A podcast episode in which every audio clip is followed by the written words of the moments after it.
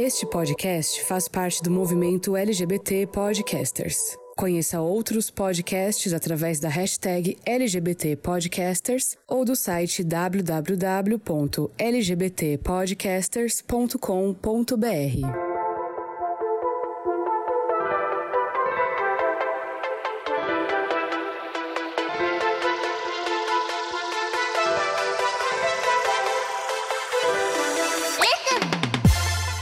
Gamers, como vocês estão? Tá tudo bem com vocês aí? Por aqui tá tudo bem. Eu sou o Denis Stevens, como vocês sabem, e estamos aqui para mais uma edição do GaymerCast, né? Ângelo hoje não está presente, demos uma folga para ele. Em compensação, estou aqui com a querida, nossa amada, aquela que cada stories tem uma cor de cabelo. A cada minuto o cabelo dela está de um jeito, com uma cor, com um raio, com um algodão doce, não sei. Leona, querida, como está você e que cor está o seu cabelo neste momento? Que é muito importante a gente saber. Meu amor, eu sou homossexual. Eu sou daquela galera engraçada. Então você, eu espirrei, eu mudei. No começo da semana eu estava com o cabelo da cor de unicórnios. Certo. Tinha até cor verde no meu cabelo e eu não lembro de ter passado verde, mas tinha uma cor verde. De onde que surgiu? Eu nunca saberei. É uma coisa meio semic, assim, né? Que vai mudando. Aí ontem eu falei assim, vou raspar, sabe? Eu vou raspar.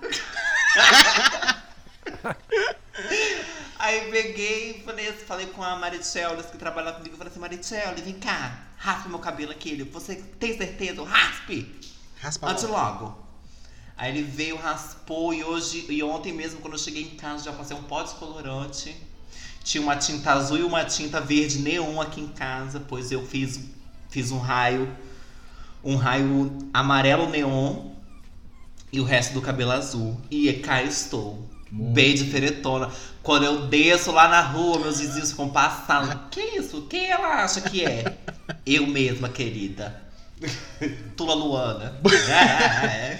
Muito que bem, minha filha. Pois estamos numa linha neon, então, para 2022, né? Estamos. Uma coisa bem neonzinha, bem boneca, bem bonita. Uma coisa Lady Gaga Just Dance, uma coisa assim, com raio. É, muito, justamente. Muito isso bem. É a falta de um PlayStation. Tá vendo, Sony, o que você fez? Ou o que você não fez, não mandando, né? Mas enfim, deixamos essa no gelo.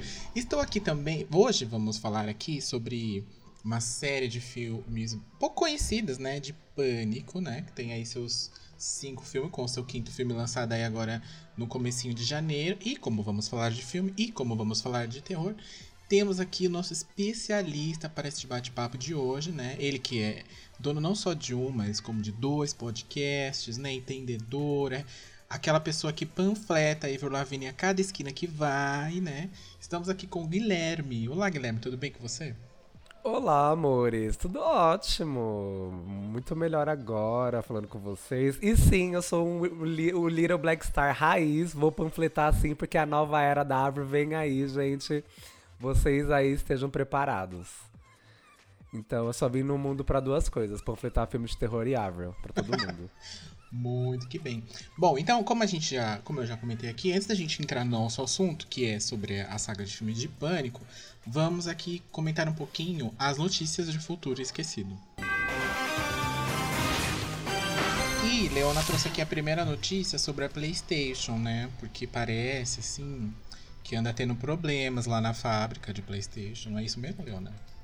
Eu mandei fechar essa merda, não quero mais. Se eu não vou ter o PlayStation, ninguém vai ter também. Pra mim, basta. Não vai ter. E quem tem em casa, eu já mandei um vírus pelo ar que vai contaminar o seu PlayStation 5. Você não vai jogar. Ai, gente, não é segredo pra ninguém que a Sony tá com dificuldade de oferecer os consoles do PlayStation 5, né? Uhum. Porque eles estão com problemas de abastecimento, tá faltando uma peça aqui, uma peça ali. Elas não estão sendo produzidas o suficiente pra eles conseguirem abastecer o mundo inteiro. Uhum. Então, como solução, entre aspas, pra suprir a demanda do PlayStation 5, a Sony vai produzir mais unidades do PlayStation 4. O console da 8ª geração da empresa, né? Isso. E aí, porque para quem não sabe, né, tem uma crise no mercado, que é a crise de semicondutores, né, que gera várias peças para a fabricação do console.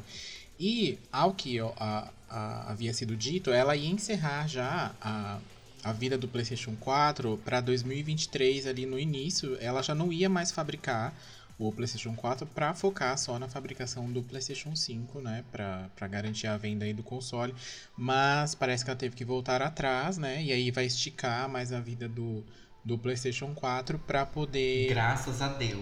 Para poder até normalizar isso daí, porque pelo que eu andei lendo, assim, que as matérias dos especialistas dizem, eles falam que vai demorar ainda no mínimo uns 3, 4 anos para que isso normalize, essa distribuição aí, né?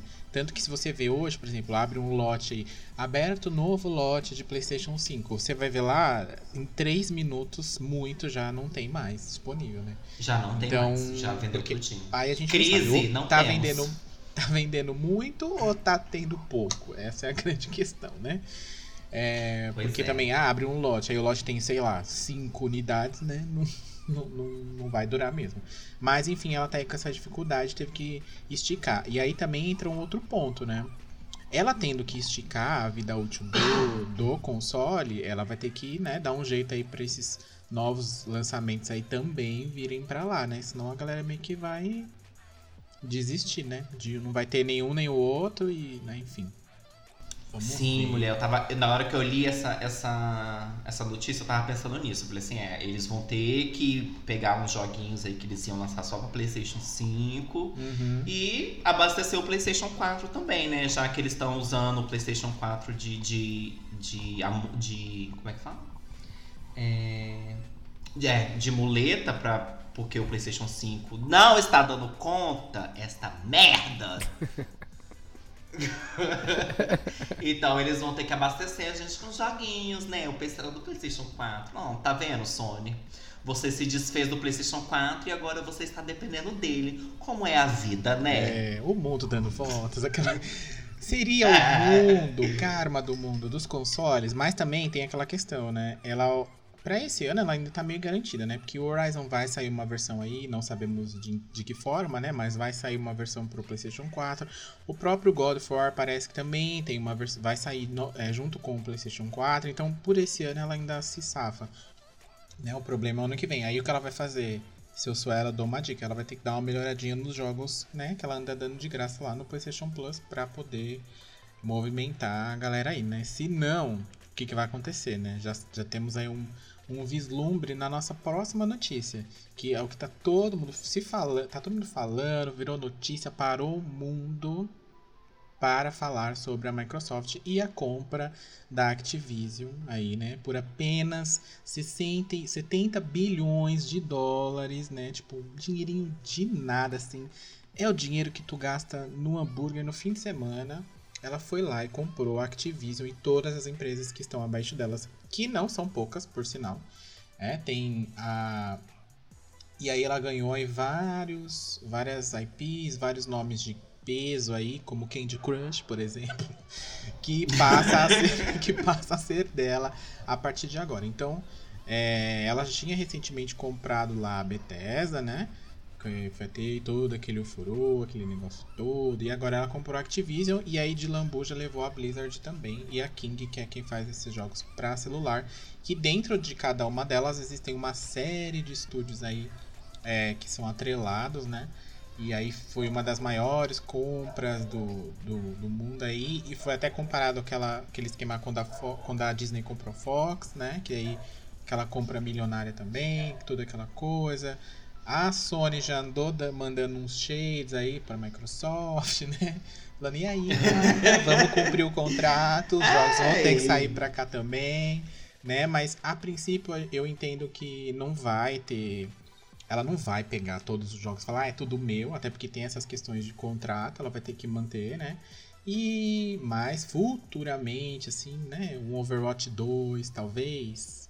saia primeiro no PlayStation. A mesma coisa que a PlayStation acaba fazendo, né? Aquele negócio de exclusividade temporária, né? Então, de repente, aí alguns jogos vão sair primeiro no Xbox, só depois de um tempo vai sair pra lá. E alguns que eles possam começar a desenvolver agora, por exemplo, nem saia pra lá, né? E aí, talvez seja essa geração aí, Xbox Series e PlayStation 5, será que Microsoft vai sair na frente aí, né? Ganhar uns pontinhos a mais do que para compensar a geração anterior que ela saiu devendo, né, no banco imobiliário. Pois é, Sony, você dormiu no ponto, não quis desembolsar 7,5 bilhões de dólares, uma bagatela para vocês? Perderam vários joguinhos, várias empresas que vocês podiam ter sob seu colo, sob suas asas. Mas agora o... A PlayStation não tem esse dinheiro também, né? Tá doida? Nem que ela quisesse. Pega um empréstimo, mulher. Pega um empréstimo no banco. Puxa aí um fundo de garantia, coisa, né? É. Usa, pega o fundo de garantia dos funcionários. Faz o Minha Casa Minha Vida, sei lá, qualquer coisa. Gente, a gente vai usar aqui, mas depois a gente devolve, calma, tá? Depois a gente devolve, hein? Sim. O bom é que os jogos que já estão prontos e que teve seus lançamentos, né, adiados e adiados para sempre, a gente vê um brilho no fundo do horizonte, mas é o brilho lá no fundo, lá no primeiro raio de sol lá no fundo, que pode ser que o Diablo 4, né, ainda saia, e o Overwatch 2. É uma promessa? Não. Mas, no fundo, eu senti que isso ia acontecer. Porque a Blizzard, eles sofreram muito com tudo o que aconteceu lá dentro, né? Não só a Blizzard, a Activision como um todo, eles sofreram muito pelo que aconteceu lá dentro. E eles ainda estão sob investigação, né? Ainda essa história não terminou. E tipo... Pra mim, uma pessoa que veio de fora, foi a melhor solução pra eles. É, eu também acho. A melhor solução. É, porque eles terem vendido mesmo, desassocia a imagem dos verdadeiros donos, pros jogos não sofrerem, pros fãs não sofrerem também, com mais adiamentos desses jogos. É, ela vai ter bastante trabalho aí pra fazer, pra arrumar essa casa aí que tá meio bagunçada. Vai ter que demitir aquele povo escroto que ainda tá lá. Porque saiu uma galera escrota e eles colocaram umas tão escrotas quanto no lugar. Então, tanto que depois que recentemente saíram mais denúncias e tal, sobre assédio, crunch e tudo mais. Então, ela vai ter bastante trabalho aí, vai ter que colocar uma galera muito boa lá dentro para poder, né, tirar essa imagem também que, querendo ou não, né, a Blizzard e a Activision aí tava meio suja aí no mercado, né? Para não dizer outra coisa. Então vamos ver aí como que as cenas do próximo capítulo, mas eu acho que eles conseguem colocar em ordem. A gente aí nunca vê nenhum estúdio da Microsoft ou a da própria Microsoft ter esse tipo de denúncia. Não, o fato de não ter não significa que não há, né? Mas isso sempre acaba vazando no mercado, principalmente nesses últimos tempos, né? Que todo mundo resolveu... ainda bem sair pra falar e tudo mais, então ficou mais em evidência, então eles vêm cada vez mais se policiando pra que não aconteça, mas vamos ver aí, né? O bom é que teremos vários jogos aí da Blizzard, da Activision, lá no Game Pass, né? É isso que esperamos, pelo menos é o que queremos, e é o que... na verdade é o que mandamos a Microsoft fazer, porque afinal de contas estamos pagando o serviço para isso. Né? Então vamos aguardar aí as cenas do próximo capítulo. E para finalizar, gente, aqui a nossa sessão de notícias de hoje, a gente trouxe mais uma prova, que a gente não vai se cansar de falar disso, que os fãs entregam tudo que as pessoas querem, tudo que todo mundo quer, só as empresas que não vêm. Temos aí recentemente, saiu aí por uma galerinha, eles estão produzindo aí, saiu um vídeo bem comprido inclusive, que eles estão fazendo um remake do Resident Evil Code Veronica, né? Baseado lá no Resident Evil 2 Remake, né? Na mesma arte e tal, no mesmo clima ali. E aí saiu um vídeo de gameplay mostrando o cenário, mostrando um pouquinho do personagem, a visão, né? Over the shoulder lá, câmera no ombro da Claire. E aí recentemente eles também mostraram que estão produzindo um remake do primeiro Resident Evil nesses mesmos moldes. Aí mostraram lá a delegacia no começo, antes de... Eles até aumentaram mais, porque vai mostrar os stars na delegacia antes de ir pra missão lá na mansão.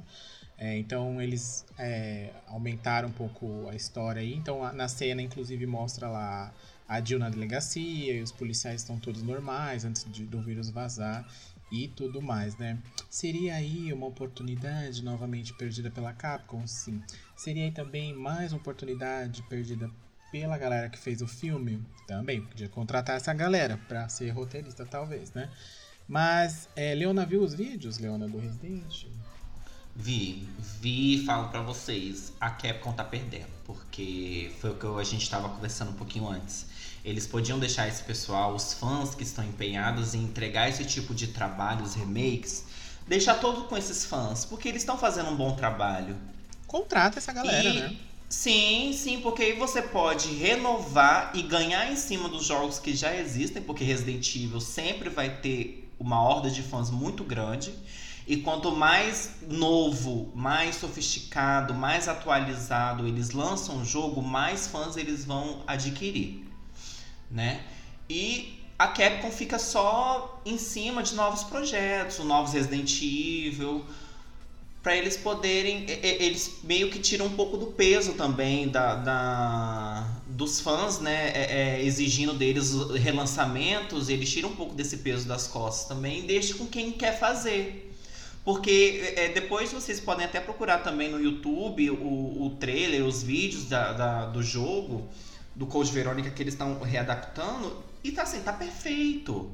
Tá muito profissional, a qualidade tá excelente. Eu tava vendo que o modo de esquiva de combate eles retiraram do 3 e pegaram uma boa base do 2. Então assim, é um trabalho de amor, não é só um trabalho para ganhar dinheiro, mas é porque os fãs queriam ver aqueles jogos lá do passado, lá de 1900 e bolinha, aqui no nosso dia de hoje, com a tecnologia que a gente tem hoje. Uhum. E isso é muito bom. Se a Capcom barrar, a Capcom vai realmente estar dando um tiro no pé, né? Barrar, ela vai, né? Mas a internet dá os seus jeitos de viver, né? Ah, com certeza. E os caras vão acabar lançando, enfim. Às vezes eles usam até pra portfólio depois, né? Eles não vão vender o jogo, né? Pelo que tá descrito lá, que eles colocaram na descrição do site e tal, mas que a Capcom vai derrubar, vai. Ela deveria abrir um estúdio, ela deveria pegar esses caras, abrir um estúdio menor. E abrir o estúdio deles, com eles. Deixar eles, olha, vocês vão cuidar só desses remakes aí que justamente. A gente quer fazer e tal, e deixa os caras no tempo deles ali, né?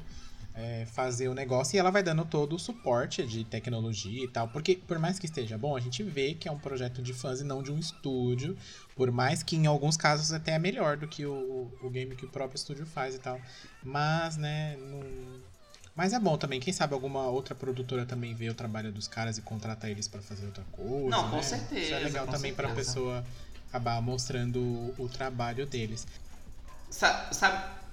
Sabe um jogo que eu acho que seria muito... Eu não sei se é da Capcom, mas um jogo que eu acho que seria muito legal ter um remake, Dino Crisis. Ah, a gente vive falando aqui de Dino Crisis. Sim, é tudo Dino Crisis, gente, eu amo. Um dia essa palavra vai chegar lá na Capcom e alguém vai fazer. É da Capcom.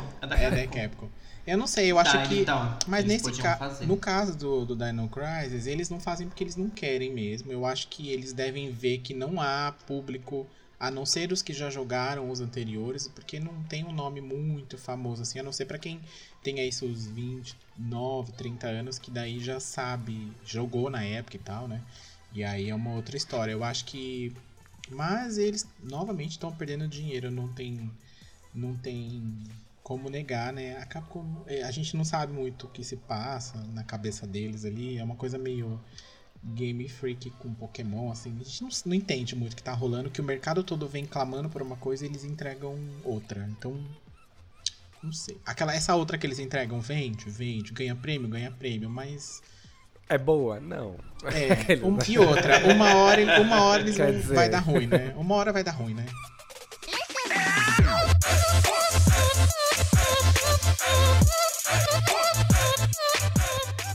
Essas foram as notícias de hoje, e aí pra gente entrar já aqui no nosso tema, como eu falei, vamos comentar um pouquinho sobre a saga de filmes do Pânico, né? Scream para os mais íntimos.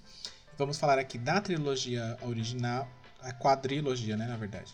Da quadrilogia original, mas o filme novo que estreou aí. Então, bora pra mais uma edição do GaymerCast sobre Pânico.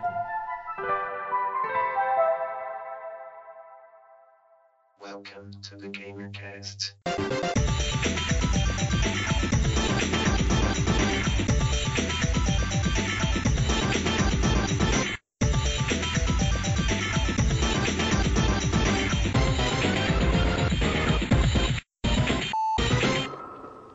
Alô? Alô? Sim? Quem está falando? Com quem quer falar? Qual o número desse telefone? Pra onde foi que você ligou? Eu não sei. Acho que discou o número errado. Será? Acontece, não se preocupe.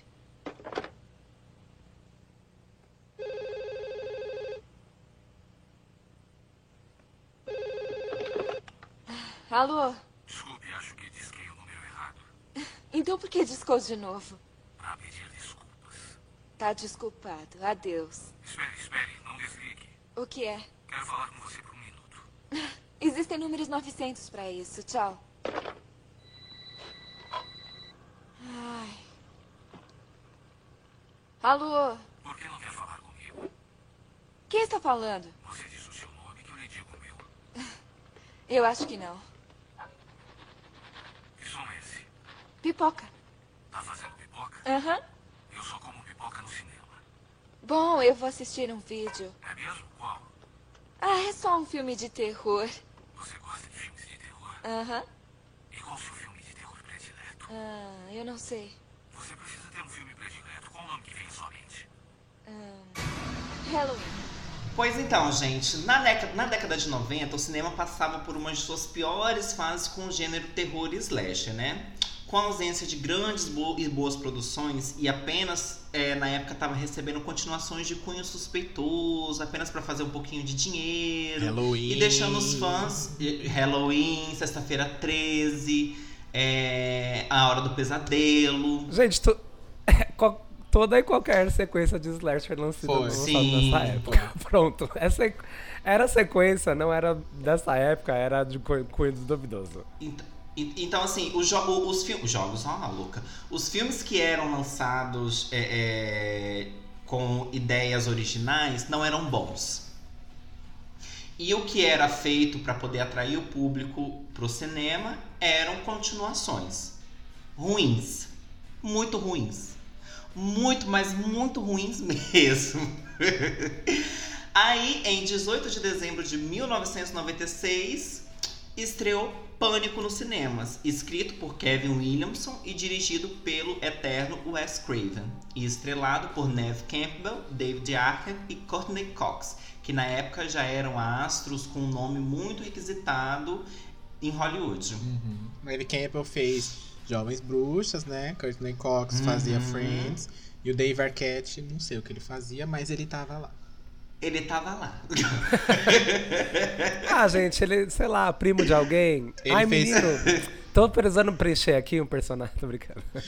Na verdade, eu vi aqui agora que ele fez, eu lembrei também que ele faz o filme da Buffy, o filme original, não a série. Mas a gente vai esquecer. Meu, apaga isso! Apaga isso! Eu tô avisando. Ah, é verdade, mas pode... esconder no fandom isso. Nossa, que merda. Filme, por sinal, que saiu recentemente no mesmo streaming que tem a série. Quem nunca viu e tiver sem fazer nada, o que é bem difícil, pode ir lá assistir. Então, gente, o enredo de Pânico, ele gira em torno da Sidney Prescott, né? O papel feito pela Neve Campbell, uma estudante do ensino médio da cidade fictícia de Woodsboro, na Califórnia.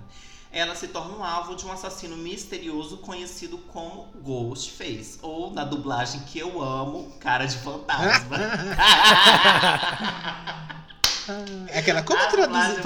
Vamos traduzir o nome dele, mas vamos traduzir como, assim, né?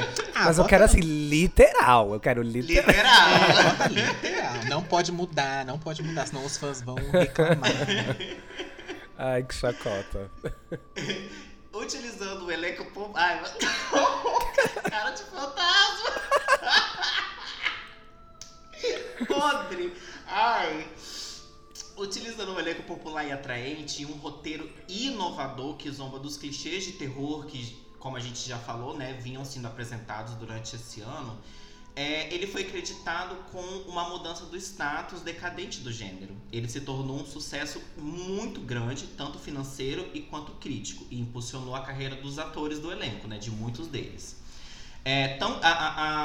Tão grande foi o impacto do filme, culturalmente falando, que alguns críticos consideraram na época a criação de uma nova era pós-Scream, né? Uhum. Alguns críticos, eles consideram que depois de Pânico existiu uma nova era, tanto que nós temos muitos outros filmes que pegam da água que o Pânico jorrou ali e usam disso até incansavelmente, né?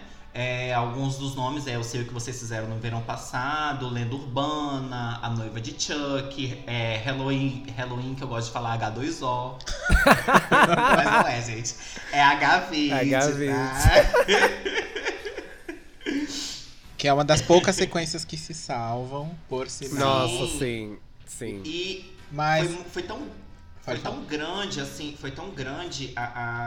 grandioso o Pânico nessa época que ela levantou a Dimension Filmes, que a Dimension passava por uma época também que ela, tudo quanto é coisa que, Fred vai pra lua, Jason vai pra casa do zaralho, eles falavam assim, não, vamos fazer que vai ser super, vai dar tudo certo, e quando ia lá, o filme era uma bomba. Qualquer um que chegava então, com uma maletinha de filme, eles publicavam. Sim, e eles já estavam passando por um processo, uma crise, né, financeira ali dentro, e o filme levantou eles de novo. Uhum. Nós temos, claro, a cena de abertura clássica, né, com a Drew Barrymore, que foi uma coisa muito inovadora eles contratarem uma atriz tão conhecida, né, dentro de Hollywood, e no começo do filme ela morrer. Porque na época, os posters de Pânico, a Drew Barrymore estava em todos. Então, todo mundo achava que ela iria ser a atriz principal. Todo mundo achava que ela era a final girl do filme, né? Sim. Que ela que ia ser a própria Pantera ali. só que não deu, né? Ficou pra próxima. Foi... Falaram, então, na época eles falaram que era conflito de agenda. Eu não sei se era também... Uhum. Eu sabia. Mas se foi conflito de agenda, eu dou graças a Deus. Porque foi a melhor coisa que eles fizeram, foi ter matado ela no começo do filme, gente. Pensa, você vai pro cinema esperando ver aquela atriz e você leva aquela surpresa que ela é assassinada no começo do filme. Nossa, exato. Pra mim, de longe, é a melhor abertura de filme da quintologia Pânico. Com certeza. É que essa cena inicial, principalmente, o filme como um todo, esse primeiro filme, e o segundo também, até um pouco do terceiro, por mais que ele esteja ruim, ele meio que deu uma receita, assim, para os produtores, diretores, roteiristas, enfim, de como se fazer um filme de suspense. E como se fazer sequências, né? Para que elas não sejam um grande lixão igual vinha acontecendo anteriormente, como a gente comentou, né? Então ele meio que estabeleceu ali, eu entendo que essa questão do a era pós e a era pré é muito fato, assim, porque você pode ver que todos os filmes depois deles, o Guilherme, como assistiu bastante, pode até confirmar aqui comigo, todos os filmes que passaram depois dele, alguma coisa do que é estabelecido de, entre aspas, mitologia dentro do filme de Pânico, alguma coisa está lá. E o próprio filme, ele já tanto expõe as fragilidades dos filmes anteriores, como expõe também o que tinha de bom, né? A questão de, no primeiro filme, toda hora eles falam, sempre tem a cena da mulher pelada, cadê os peitos da Jamie Lee Curtis, aquela coisa toda. Que era uma coisa que alguém disse pra eles que isso era legal, e eles colocavam em todos os filmes de terror, né? Pra poder Sim. também alavancar vendas e pessoas assistindo e tudo mais, tinha que ter ali a cena da mulher loira nua e a cena do casal fazendo sexo antes de morrer. Então, e aí ele meio que tirava um sarro disso, mas não a ponto de ridicularizar, porque ele também usava desse artifício de numa outra forma de visão, né? Mas também utilizava, então ele meio que criou uma receita ali que todo mundo seguiu e segue, às vezes, até hoje. Eu assisti recentemente, por exemplo, um filme de terror e de suspense meio desses slashers que é exatamente o mesmo, o escopo é sempre o mesmo, eles só vão colocando mais coisas, né, Guilherme? Você concorda? Sim, não, super concordo, porque assim, querendo ou não, Pânico ele inovou em outra coisa, que foi o roteiro e o principal artifício de porque é uma franquia tão amada e inovadora, eles usam metalinguagem o filme inteiro, uhum. né? pra falar dos add-ons dos filmes de terror. Então isso que é o inovador. Mas, por exemplo, eles obviamente também se basearam no que é o princípio do slasher, né? O que é? É uma fórmula, gente. Tem que ter um assassino mascarado, as pessoas têm... você não precisa se importar com o elenco todo. É que assim, isso é um pouco polêmico, mas eu considero o primeiro slasher da história do terror a ser mainstream o Massacre da Serra Elétrica. As pessoas falam que é Halloween. Eu acho que, de fato, assim, eu acho que Halloween ditou mais regras. Então, as coisas que vieram depois, eles fizeram aquela lista de check, sabe? Uhum. Ai, assassino mascarado? Check. Vai morrer depois de fazer sexo? Check, check. Estereótipos de personagem? Check. A vítima correndo e o assassino andando. Isso, exatamente. E aí, o que eu acho que Pânico inovou foi isso, mas não que ele tenha inventado a roda pra esses checks, sabe? Mas eu acho que ter todo um enredo baseado em metalinguagem, isso sim, é um extremo diferencial. E foi porque a franquia, fez a franquia ficar tão conhecida. E por qualidade também, porque se você for ver o primeiro Pânico, ele não tem um orçamento tão milionário também. Então, é isso, assim, gente, é de fato a sacada. É a sacada, gente, que rolou, assim. Sabe? Sim. E também eu acho que é algo que foi um pouco diferencial, tirando esses filmes, né, que a gente tá falando, essas franquias, Hora do Pesadelo, Halloween e tudo mais, é a coisa do assassino palpável. E ele é palpável não somente porque, geralmente, né, como até a frase de divulgação dos posters desse quinto filme, é sempre algo que você conhece. Uhum. E ele... o físico também, sabe? Você vê que ele é um assassino que ele cai, ele corre, ele fica cansado, sabe? Porque são pessoas que estão ali no convívio daquilo. E se passa num ambiente adolescente. Então não tem como... sei lá... Tudo bem que tem aquelas coisas, mas aí, obviamente, é a coisa do sarro, que você vira e olha de novo, o assassino já não tá mais lá caído, entendeu? Uhum. Mas essa coisa dele ser extremamente desastrado... fazer merda, aparecer antes do que deveria aparecer. Isso deixou palpável. Isso sim, eu acho que de fato foi uma coisa que Pânico deu uma inovada. Porque antes era uma coisa, um princípio bem baseado no Michael Myers, tipo, o assassino é o mal imparável, sabe? Nada vai poder parar ele, ele sempre vai sobreviver, e Pânico mudou isso. É. O filme, anteriormente, eu vejo que os filmes de terror eram sobre as mortes. Era como ia morrer, com quem ia morrer. Morte e sexo. Não importava muito. No caso daquele Pânico, existe uma questão de que é o que você falou, o assassino, além dele ser sempre uma pessoa que pode ser qualquer um no filme, e é essa a brincadeira que ele faz ali, várias cenas do primeiro filme que, você acha que é esse aqui, daí ele te joga numa cena que te fala, mas pode ser esse aqui também, ou pode ser esse daqui também. E aí, muito no segundo filme, que a gente vai entrar um pouquinho agora neles, que foi o segundo, devido ao sucesso, né? Em um ano, logo no ano depois, menos ali em um ano, saiu o Pânico 2, que daí eles já trazem mais questões ainda sobre sequências de filme. Isso é falado durante o filme todo. Aquele personagem do nerd que estuda sobre filmes e cultura dentro da escola é quem dita ali o ritmo que o filme vai levando e mostrando para as pessoas lá dentro como... funciona quando a gente é telespectador, né? Então, novamente, a quebra aí da metalinguagem entrando aí no meio. O Wes Craven faz isso em praticamente todos os filmes que ele faz. Ele tem isso, né? É meio que um toque que ele tem aí. E que ele tinha, né, no caso. E aí, e a gente vê mais ainda no segundo filme essa questão de metalinguagem, de trazer questões de filmes externos pra dentro do filme. Então você fala, não é um filme, né? Poderia ser com qualquer pessoa, porque eles estão falando de coisas que eu tô vendo fora do filme, né? Então dá uma localizada ali nas pessoas também, e mais ainda quando revela-se no segundo filme o assassino, né? Que daí entra naquele clichê de que ou é a mãe ou é a namorada, mas eles colocam de uma forma...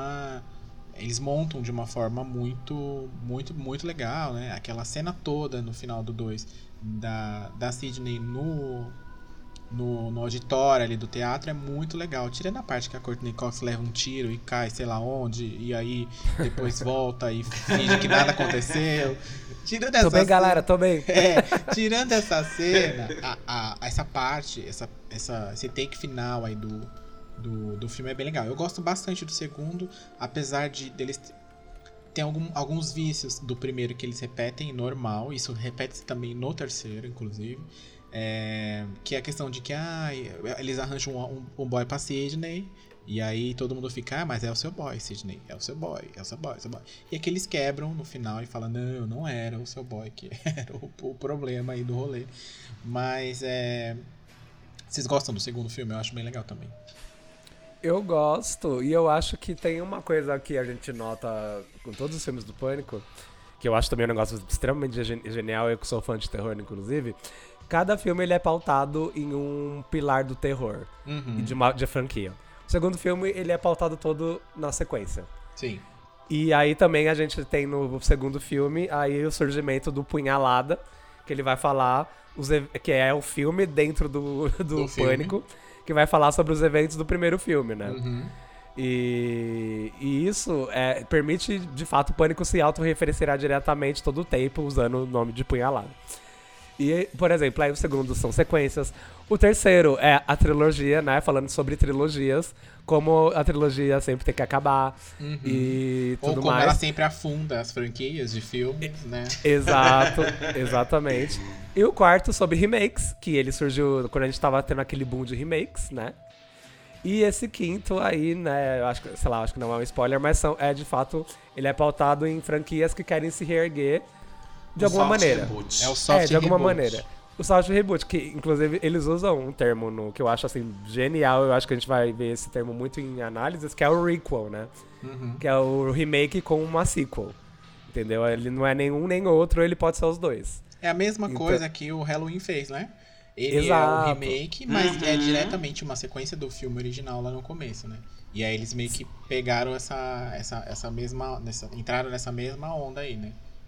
Exatamente. E eu acho que vai ser uma tendência daqui a algum... desse ano pra frente, que o Massacre da Serra Elétrica vai fazer exatamente a mesma coisa que Halloween fez. Então, assim, esse próximo filme que vai ser lançado aí, acho que em fevereiro, que vai sair pelo Netflix... Ele ignora todas as outras sequências e continua os fatos a partir do final dos fatos do primeiro filme do clássico. Sim. Então, eu acho que esse termo que o Pânico 5 colocou, requel, talvez a gente veja muito ele daqui pra frente. A gente já vem vendo agora, com o próprio Chuck também, que virou uma série, mas é uma sequência direta do filho do filme do Chuck, é do filme do Chuck que ele roubou, né? Não, é o... Maldição de Chuck, eu acho. É a sequência do Maldição de Chuck, né? Que não é o último filme da franquia, então ele deu uma ignorada em alguns outros que saíram. E aí, é o que você falou, o Massacre da Serra Elétrica vai fazer a mesma coisa aí, né? Tá na hora, talvez, do Fred Krueger aí se manifestar, fazer alguma coisa também, porque... É porque o remake é uma tragédia, né, cara? Aí eu acho que... Acho que eles deixaram no canto. Ai, deixa aí. Ai, o Fred, deixa ele lá. Eu falo pra vocês, a história é interessante. E ela, o remake, ele colocou na base que o Fred, ele era, sim, um molestador de crianças. Porque o primeiro filme da década de 70, 80, é uma dessas duas 80. Décadas, né? O primeiro filme, da década de 80, ele não fala o que o Fred era. Ele só fala que o Fred era um assassino. E o remake, ele deu mais motivo pra gente, entre aspas, odiar o Fred. Só que ele foi filmado por uma pessoa que filmava, por um diretor que filmava clipes. Exato. Nossa, exatamente. Então, assim, o filme sofreu muito com a falta de direção e de boas atuações também, né, gente? Eles pegaram aquela atriz lá... Ai, como é que é o nome daquela atriz? É aquilo que a gente falou no cast do Resident Evil, né, minha filha? Bota qualquer um pra fazer um negócio, não tem muito critério, né? Ah, ele é meu amigo, ele é legal, faz então aí o filme, querido. Vai lá que eu te dou um dinheiro e você faz. Aí não se preocupou muito com o negócio, né? Mas antes da gente entrar pro filme novo, vocês querem colocar alguma questão sobre o Pânico 3? Pra mim é o pior de todos. Além disso, mas alguém gosta dele? Na verdade, eu ainda quero comentar alguma coisa sobre o Pânico 2. Então, né? Vai lá, gata. Ele... Pra mim, o Pânico 2, ele entra, assim, no meu nicho e no nicho de muitas pessoas como uma das melhores... Como filmes base continuação tão bons quanto o primeiro, né? Pouquíssimos filmes já fizeram isso e fazem isso até hoje. E ele, assim, com muita glória, ele entra nesse status. E eu acho que ele mantém bem, assim. Muito, eu acho que ele mantém muito bem. E uma coisa que eu gosto muito nele é o personagem da Neve Campbell, a Sidney. Ela, pra mim, é uma das melhores Final Girls, porque ela não é sonsa. Uhum. E eu adoro isso nela, o fato dela usar tudo que tá na cena pra poder atrasar o killer. Eu acho isso demais, o fato dela não ser burra, dela ser inteligente, eu adoro isso. E a evolução que ela vai tendo a cada filme é uma coisa assim que a gente também tem que reconhecer. Porque cada filme que a Neve entra como a Final Girl, a Survival Sidney, ela tem uma evolução e ela tá cada filme mais esperta. Daqui a pouco ela tá matando o killer no começo do filme. Com gente. Uma bazuca em que ela vai encontrar dentro do metrô. Mas eu acho que... eu acho que a única coisa que se salva no 3 é essa construção da Sidney, que ela tá bem, mas... Ai, não vou ficar aqui no meu canto chorando, né? As cenas, como eu comentei com a Leona antes de a gente entrar no ar, as cenas da Courteney Cox com a atriz que faz ela dentro do filme lá, são as melhores cenas do filme, assim.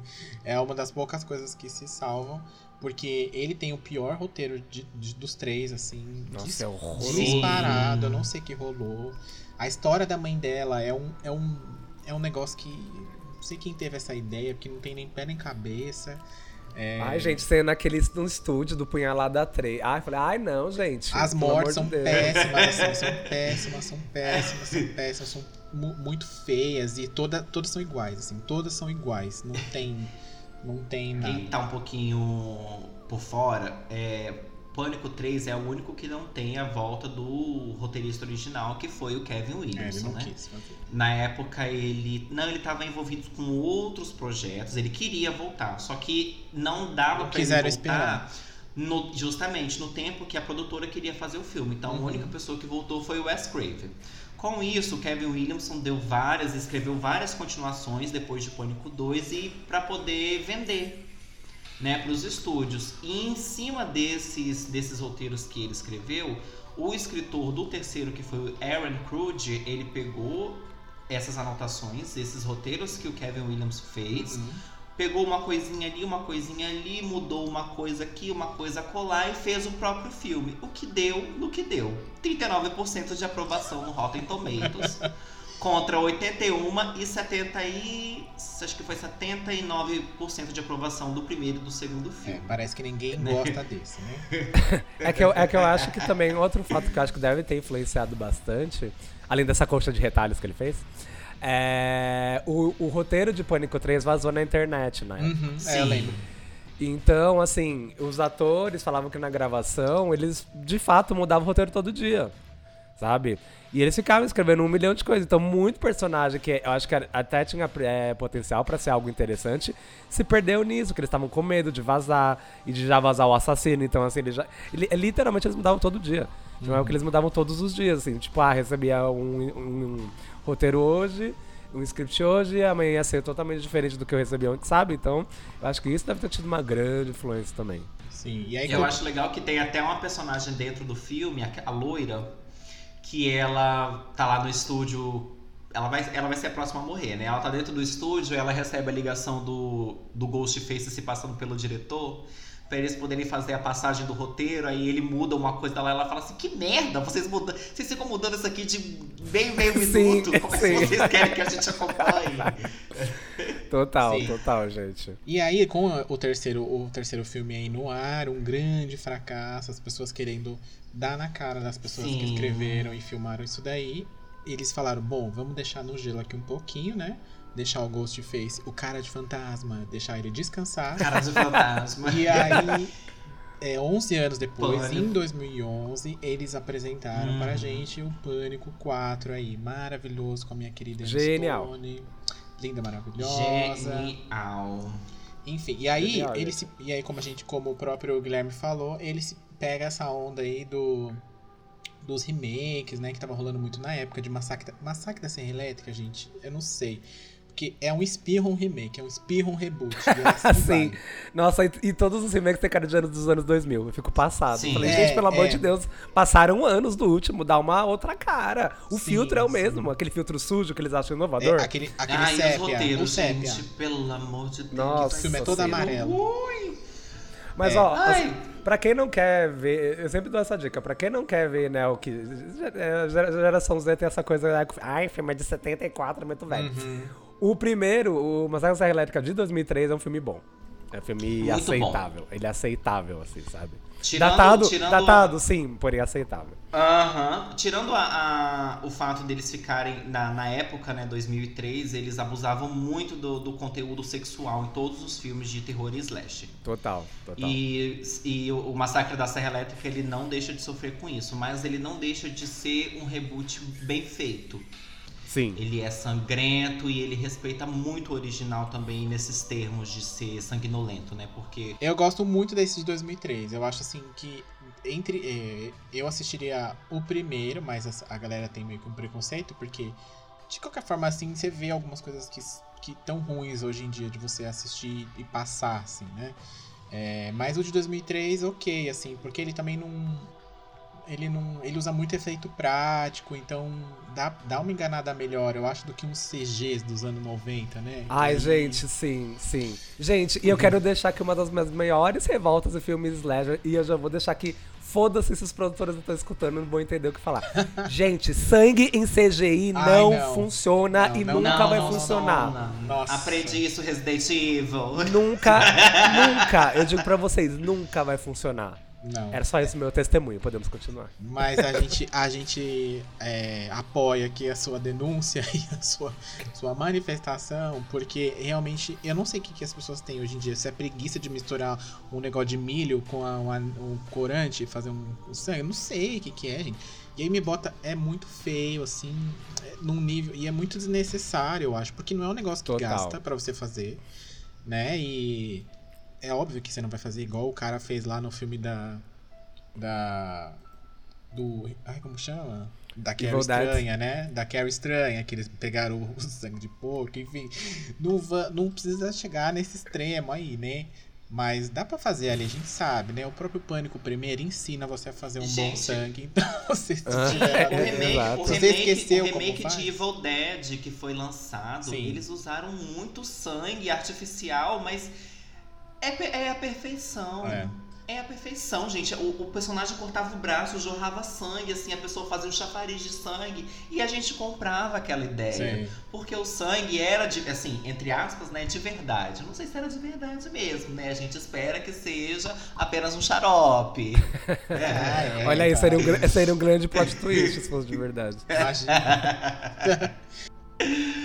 Então vamos lá. Mas aí eles pegaram, como o Guilherme falou lá, pegaram aí essa onda de remake, colocaram alguns atores que estavam bem alta na época, né? Emma Roberts, aquela Hayden, alguma coisa que o sobrenome dela... Panettiere. Né? Uma galera mais adolescente ali falaram, bom, o nosso público envelheceu, a gente precisa pegar um público novo aí também. Pegaram essa galera aí, teve um orçamento bem melhor, né, do que os outros três, inclusive, teve, porque tava numa época digital e tudo mais.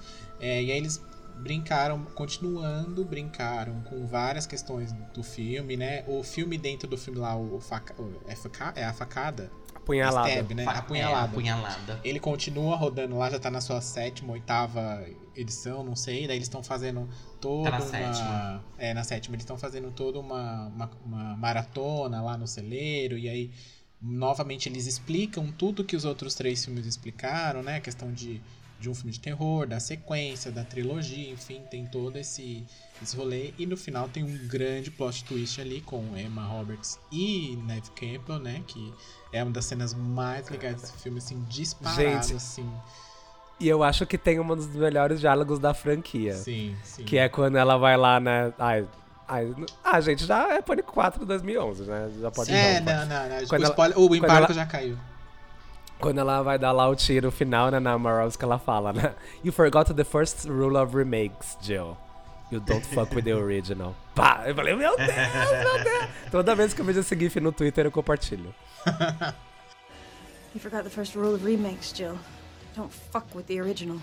É muito incrível como eles levaram os diálogos dessa quarta continuação. Elas são tão bem escritas. Muito. Que parece que o Kevin Williamson estava querendo fazer isso há muito tempo, só que os estúdios não estavam apoiando a ideia, né? Pelo fracasso do terceiro, claro.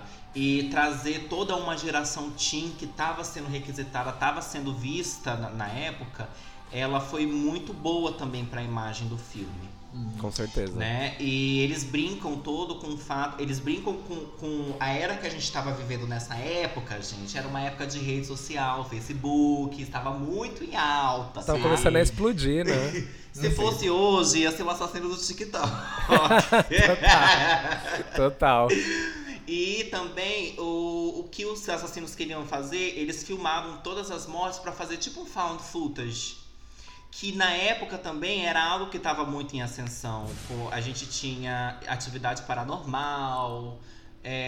Basicamente, todo filme de terror eles queriam fazer em found footage. Nossa, sim. Então, eles trouxeram isso, que deu também uma revigorada à franquia, né? Eu acho que dos quatro até agora... esse é o que tem a violência mais explícita, assim, porque por mais que a gente esteja falando de um filme de terror e tal, que o assassino vai lá, não era muito assim, né? O primeiro tem algumas cenas, a morte da amiga da Sidney nunca me desce na portinha da porta da garagem ali. Eu adoro aquela morte. Eu adoro aquela morte. Essa não me desce, gata, não desce, não dá pra uma pessoa morrer. Enfim. E toda vez que eu assisto, eu lembro... É muito errado, gente, mas eu lembro de Todo Mundo em Pânico. Sim, sim. Ai, meu Deus! Sim, sim. Gente, é muito errado, tem como, errado, mas eu lembro. E eu fico assim, meu Deus! Mas é bem essa vibe. E aí dos quatro filmes, eu acho que esse é o mais, assim, que as mortes são mais violentas, assim. A morte da amiga delas lá no quarto, enquanto elas estão do outro lado da casa, é fenômeno. Depois a Sidney entra no quarto, o quarto totalmente ensanguentado, e a menina com a barriga toda aberta. Enfim, esse tem as mortes mais legais, eu acho. E o que é mais, assim, sanguinolento, assim, nesse sentido, não economizaram no xarope nem nada. Em vista do... Mas aí eles quiseram passar um pano, né? Por causa do 3, que é ruim, né? Isso. É porque também eu acho que ele foi acompanhando o que o horror tava pedindo, né? Total. Sim. Eles brincam muito com a coisa do... Que era bem essa época do jumpscare. Eles usam o recurso do jumpscare, que eu acho um dos recursos mais preguiçosos. Vamos colocar jumpscare que jovem gosta. O jovem gosta de jumpscare. Gosta de jovem. O povo gosta que levar susto. O filme é bom quando o povo leva susto. Exato, exatamente. Então, assim, tem esse rolê todo aí. Porque Pânico, de fato, sempre tem essa história de sempre acompanhar, né? Que eu falei lá atrás. Esse tava nessa coisa dos remakes. E aí eles foram pegando tudo aí. Mas eu gosto bastante. Acho que foi um elenco muito feliz, assim. Sim. Que ele, a gente tem até o Adam Brody. Eu tava vendo aquele, eu tinha esquecido dele. Eu achei que é muito feliz, caras extremamente conhecidas ali, né, da época. Ah, gente, eu adoro, assim. Ah, e foi o primeiro Pânico que eu assisti no cinema, porque esse eu consegui assistir no cinema. Eu assisti o 3. Esse também foi... Não, esse foi o primeiro que eu fui assistir no cinema também. Na época que o terceiro foi lançado, eu não tinha idade pra ir no cinema. Eu também não. E na minha cidade nem tinha cinema, gente. Na minha cidade foi ter cinema quando o primeiro Hulk foi lançado. Eu também não tinha idade não, mas eu sempre dei meus pulos. Mas eu ouvi dizer que... a vida é feita. A vida é feita pra ser vivida, né? Aqueles. Mas eu vou dizer que esse teve um rolê de boicote, né? Leona sabe essa história pra contar. Teve. Por mais que ele seja sanguinolento, mas ele não foi o suficiente. Ele não foi o que o Wes Craven e o Kevin Williamson queriam. Que eles queriam ter trazido a mesma... Eles queriam ter dado o mesmo impacto que o primeiro deu na época que ele foi lançado. Então, esse filme ele foi extremamente cortado. Todas as cenas de morte, elas não estão completas. Porque mostra mais. Mostra tripa, mostra sangue, mostra corte, mostra mortes mais explícitas. O que na época prejudicou muito o filme, porque eles acharam assim, vamos dar uma ponderada aqui, né, pra gente poder levar pra um público um pouco mais novo. Só que o público novo, eles conseguem assistir esse tipo de filme também. E quanto mais sanguinolento o filme for, mais sucesso ele faz. Então, Pânico, ele sofreu com isso também. E na época, a Dimension Films estava passando por um processo de acusações, de estupro, de abuso. E eles estavam em declínio, né? Então, eles não deram o marketing que o filme merecia. Então, o filme ele sofreu com cortes e com o marketing. Não teve a divulgação que o novo foi lançado. Eu vejo esse novo hoje, o Pânico novo hoje, eu fico muito orgulhoso, eu fico muito feliz que a Paramount abraçou o filme, a ideia, porque eles fizeram marketing tão bom, tão inteligente em cima do filme. Até na Fanta, gente, eles fizeram o marketing, eles fecharam o marketing com a Fanta. E tipo assim, e isso ajudou muito porque levou pra quem conhece e ajudou também a quem não conhece conhecer o filme, né? Então, na época o filme era divulgado ainda pela Imagem Filmes aqui no Brasil, que fez a mesma coisa que a Dimension fez. Eles cagaram e andaram, vamos lançar, vamos botar um pôster horrível, né? Mas o pôster ele já foi feito, ele veio dos Estados Unidos, a única coisa que a Imagem fez foi colocar o nome Pânico 4, mas o pôster é horrível. A Sidney, a Neve Campbell, ela tá com a cara chupada no pôster. Total. A capa desse... A capa desse pôster é péssimo, péssimo. Até aquela versão do pôster que é só o Ghostface de lado, meio que simulando uma faca. Gente, montagem mal feita. Sim, super mal feita. Mas o quarto filme, gente, ele foi muito importante na época. Porque ele não trazia só um time, um elenco mais jovem, mas ele também trazia músicas. As músicas que compõem, pra mim, depois do primeiro, o Pânico 4 é o que tem uma das melhores trilhas sonoras, porque a trilha sonora ele realmente é muito boa. É uma trilha sonora atual, eu fiquei muito tempo na época escutando a trilha sonora do quarto filme. É muito e bom, outra coisa que me incomoda também no quarto é o filtro que eles usam no filme inteiro. É um filtro esquisito. Aquele blur que eles colocam, parece que eu tô assistindo RuPaul e que toda hora vai aparecer a cara dela. Porque é o filtro que eles usam na cara da RuPaul. Aquele blur que é pra ela ficar com a cara lisinha. Sim. É o filtro que eles usam na cara dela. E isso também me incomodou, mas tirando essas pequenas coisas, né? O filme ele foi um retorno muito bom à franquia. Pena que a própria produtora matou o filme. Total. Total, foi descaso mesmo, assim. Eu acho que veio dessa bagagem do 3 eles, foda-se, né? Sim. Só tô fazendo porque alguém pediu. Meu filho tá querendo e aí eu vou fazer. E aí, nesse meio tempo aí, nesse inteirinho, a gente teve a série, né, do Pânico, que também aí teve 2 temporadas. Vocês chegaram a assistir? Esquece, pelo amor de Deus. Gente, eu gosto. Eu gosto da primeira temporada, eu acho Guilty boa. Guilty Pleasure, até. eu gosto. Agora a segunda já... Que não ia ser a máscara do Ghostface, eu já fiquei meio com o pé atrás, né? Mas eu gostei da história, eu achei... É meio de fazer unha, sabe? Sim. Mas é uma série divertida, assim, é divertido. Eu vou fazer a Glória Pires, eu vou fazer assim... Não sou capaz de opinar, tá, gente? Eu gostei. A primeira temporada achei legal, a segunda já desanda muito, já vira uma outra coisa, enfim. Não é grandes coisas, não. Tanto que acabou, ficou aí no limbo. E aí, em 2022, que é o ano que estamos neste momento ali, eles estrearam... O quê? A gente tá em 2022? É, menina, sabia, não? Já pode tomar a quinta dose da vacina, louca. Tem tanto tempo que eu tô sem meu PlayStation que eu tô achando que já passou 10 anos. Mas eu fui dormir, era 2015, como assim? Mas eu acabei de ver o 4 no cinema, gata, como que já é 2012? Enfim, e aí eles lançaram aí o quinto filme da série, né, que chama apenas Pânico, né, porque eles não vão colocar mais número nos filmes, porque diz que não atrai pessoas novas, né. E aí, Mas eu acho que é uma tendência desse movimento que a gente falou, do Ripple, sabe? Exatamente. Halloween também. Halloween, tipo, só Halloween, tipo, sabe? Sim. E o segundo não é 2, nem 3, nem nada, é Halloween. Exato. Kills, né? Kills, E o último é... O último, Halloween Ends. Então, que bom que eles não traduziram, né? Eu fico tão feliz quando as empresas brasileiras não traduzem o nome dos filmes que não devem ser traduzidos. Por favor. Eu jurava que a Paramount ia colocar um 5 no Pânico. Eu ia adorar, mas Pânico, ele é Pânico. Exato. Né? Só acrescentando o que o Dennis falou, o Wes Craven, ele faleceu em 2015, né? Uhum. O criador, todo o desenvolvedor, o criador da franquia Pânico, ele faleceu em 2015. Então o filme foi engavetado. Porque como que a gente vai fazer continuações se o roteirista não quer voltar, né? O roteirista original, ele não quer voltar. Uhum. E nós não temos mais o nosso querido, né?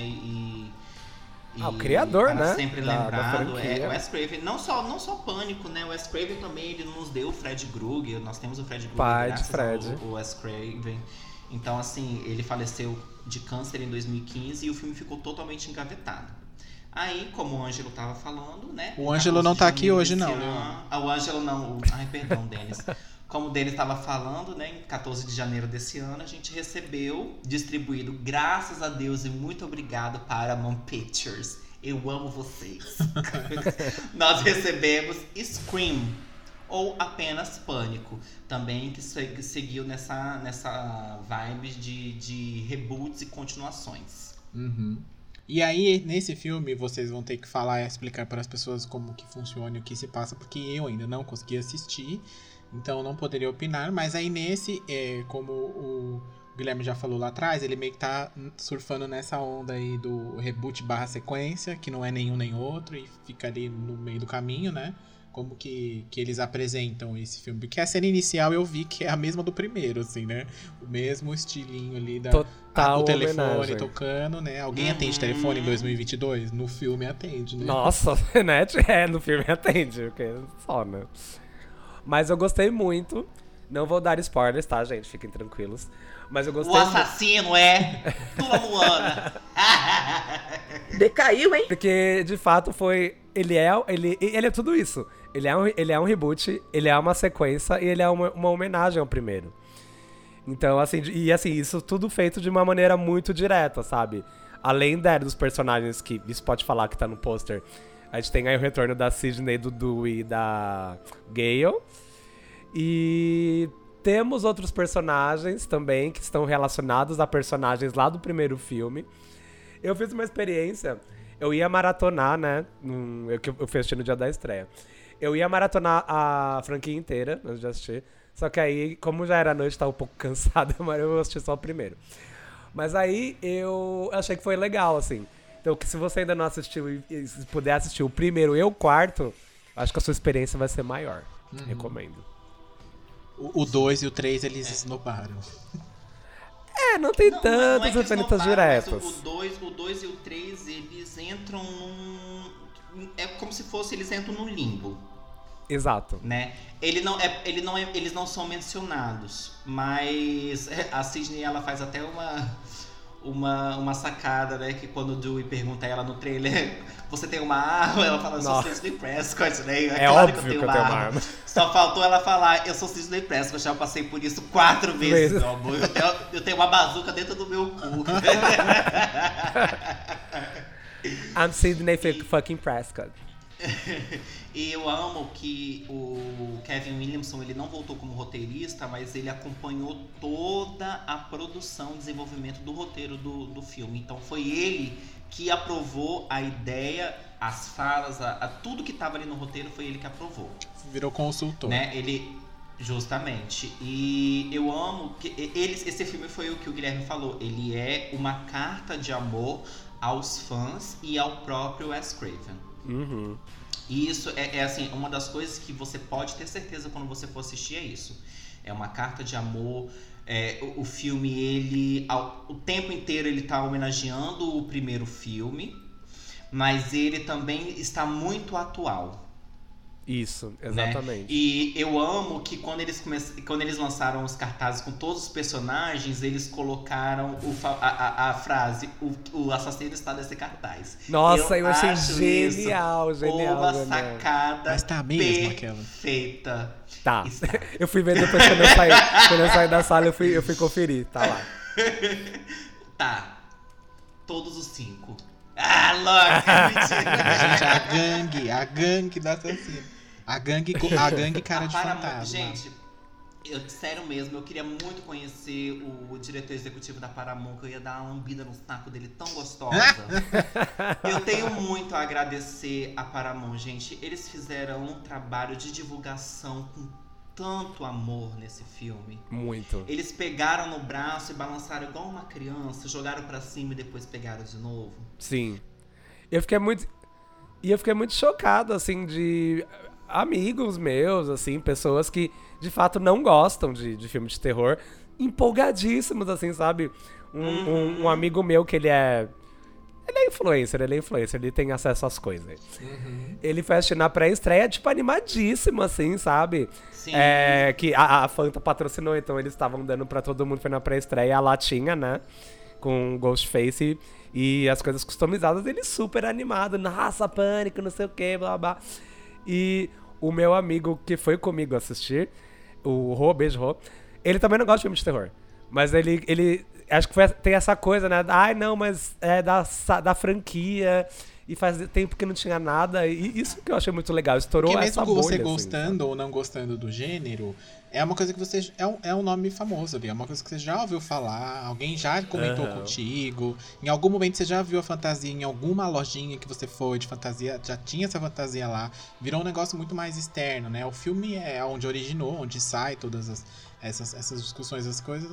Mas é... Assim como Jason, assim como... Muita gente... É, assim como Jason, Chucky, todos esses... O Michael Myers também, todo mundo sabe quem é. Você pode não assistir o filme, não gostar, mas você sabe quem é. Você sabe de onde veio, né? Gente, e o quinto filme, ele não sofre o que o terceiro e o quarto sofreram, que foi com a censura. Ele é extremamente hoje em dia ainda mais, né? Explícito. Uhum. Eles não cortam nada. E a cena de abertura, né, a famosa morte inicial, ela é muito genial. Total. Muito. Eu não posso falar muita coisa, porque senão eu acabo dando... Já tem spoiler desde o começo da primeira morte, né? Mas uma coisa que eles colocaram tão explícito essa primeira morte nos trailers, que eu fiquei assim, meu Deus, mas eles estão colocando tão explícito, a gente já sabe o que vai acontecer, só que tem um plot tão grande na cena inicial que você fica assim, meu Deus, como assim? Total. Uma coisa que eu gosto muito do 4 é a cena do começo, que fica várias vezes a mesma cena e nunca é a do filme. E aí mostra lá a Kristen Bell com a Ana Paquinha, e depois é a outra menina lá, que também era famosinha na época, com a outra menina. Então, tipo, eles ficam refilmando várias vezes a mesma cena, tipo, zoando, e aí entra o filme, a cena que falando que é da facada lá, da punhalada, e tipo, falar, eles estão toda a vida usando a mesma cena, e no começo, e a cena do filme é a mesma cena, tipo, é muito legal esse começo. Sim, é o filme, a RuPaul tem o jogo dentro do jogo, o Pânico é o filme dentro do filme. Isso mesmo. E o que eu achei legal também nesse, que eu achei é um pouco diferencial dos outros, assim, o elenco secundário, gente, eles seguram muito o filme. Assim, eles são muito bons. Eles são muito bons real, assim.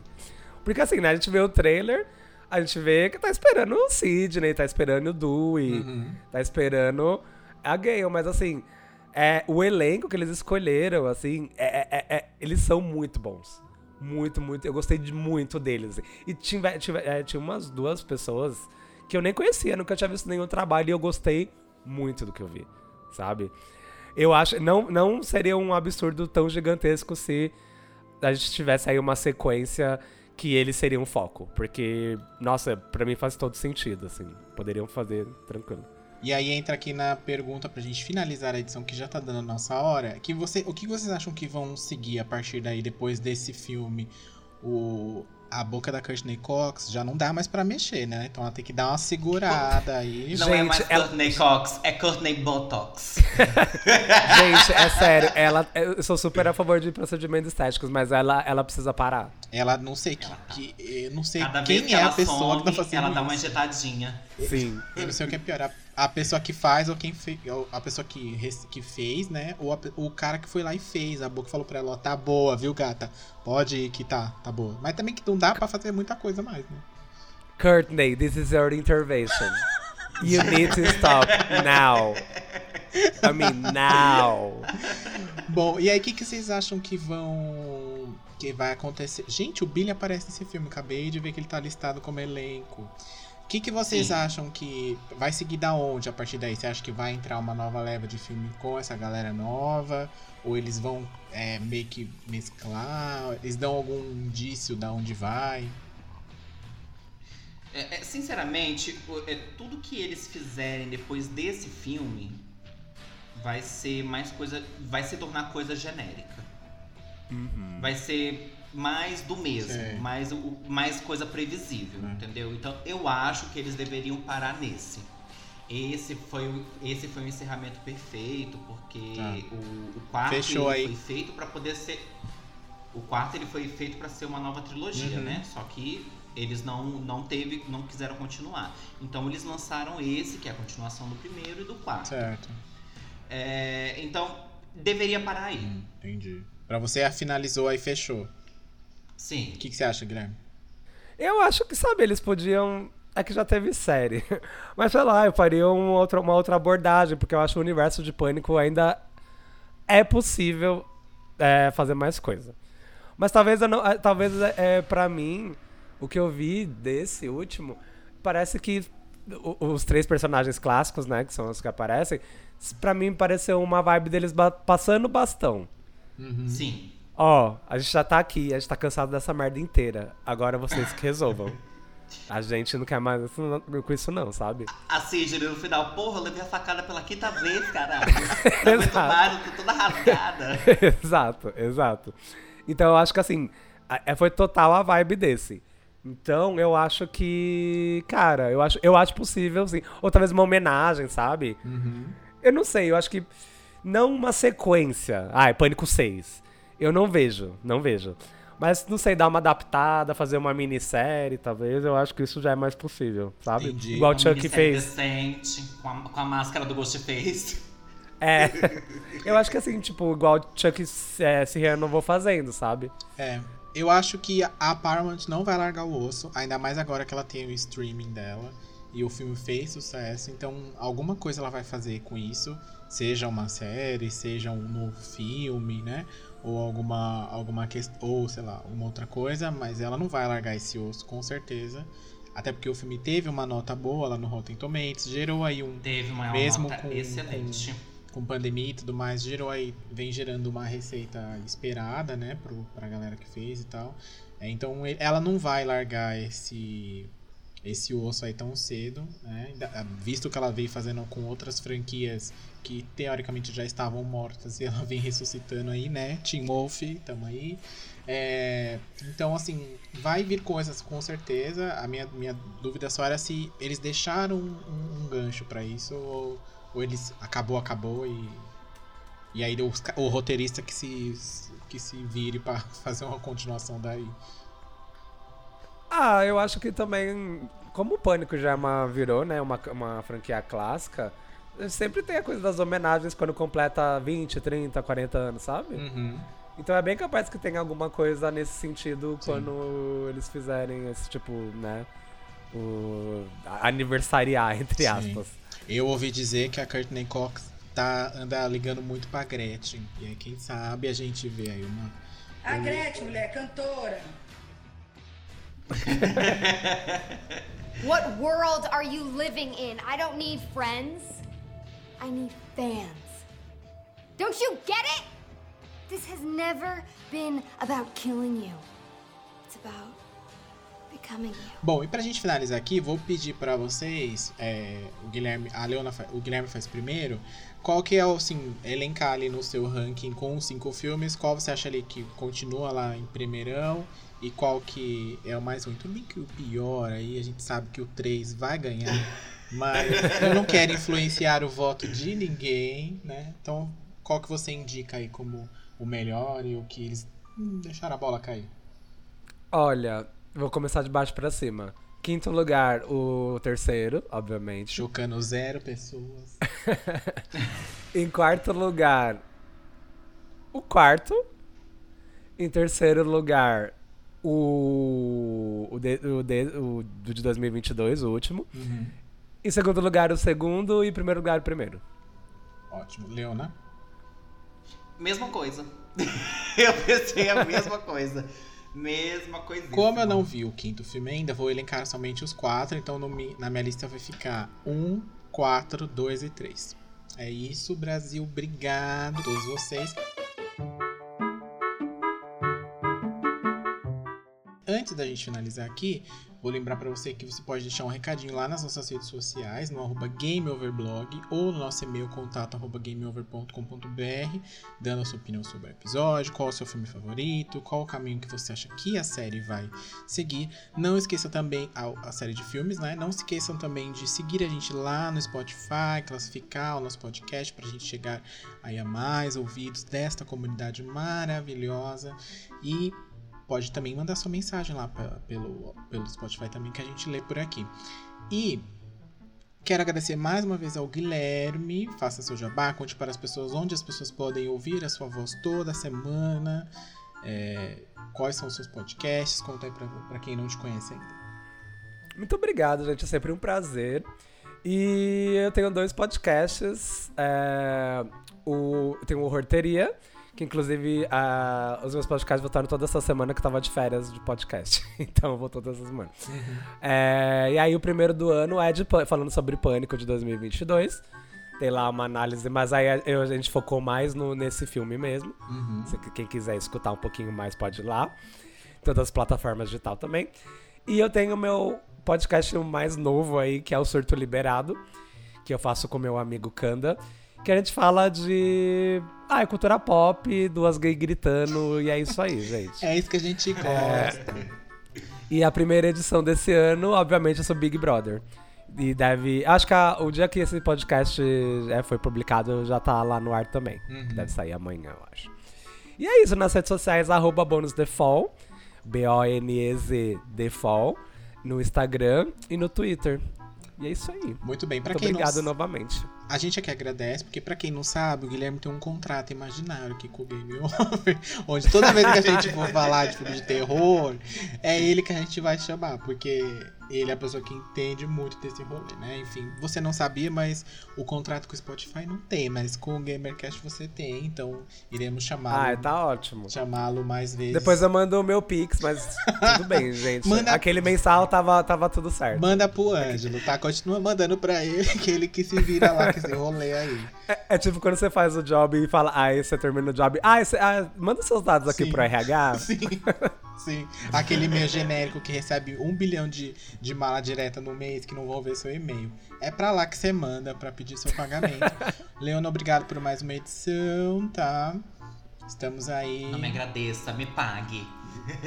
Um beijo! Brevemente estaremos aí. Leona vai nos conduzir até essa plataforma maravilhosa chamada TikTok. Porque o contrato com o Spotify tem que vir, gente. A gente vai falar isso toda edição agora, até que esse contrato chegue em nossas mesas. Então, menino, eu fiz mais um podcast pra ter mais chance, você acredita? Então, eu tô vendo que a gente vai ter que acabar, vai ter que seguir nesse caminho aí, né? Mas aí eu te falo, quem edita, né? Sofre, quem edita sofre. Enfim, gente, é isso. Um beijo pra vocês, até a próxima edição. Beijo, gente.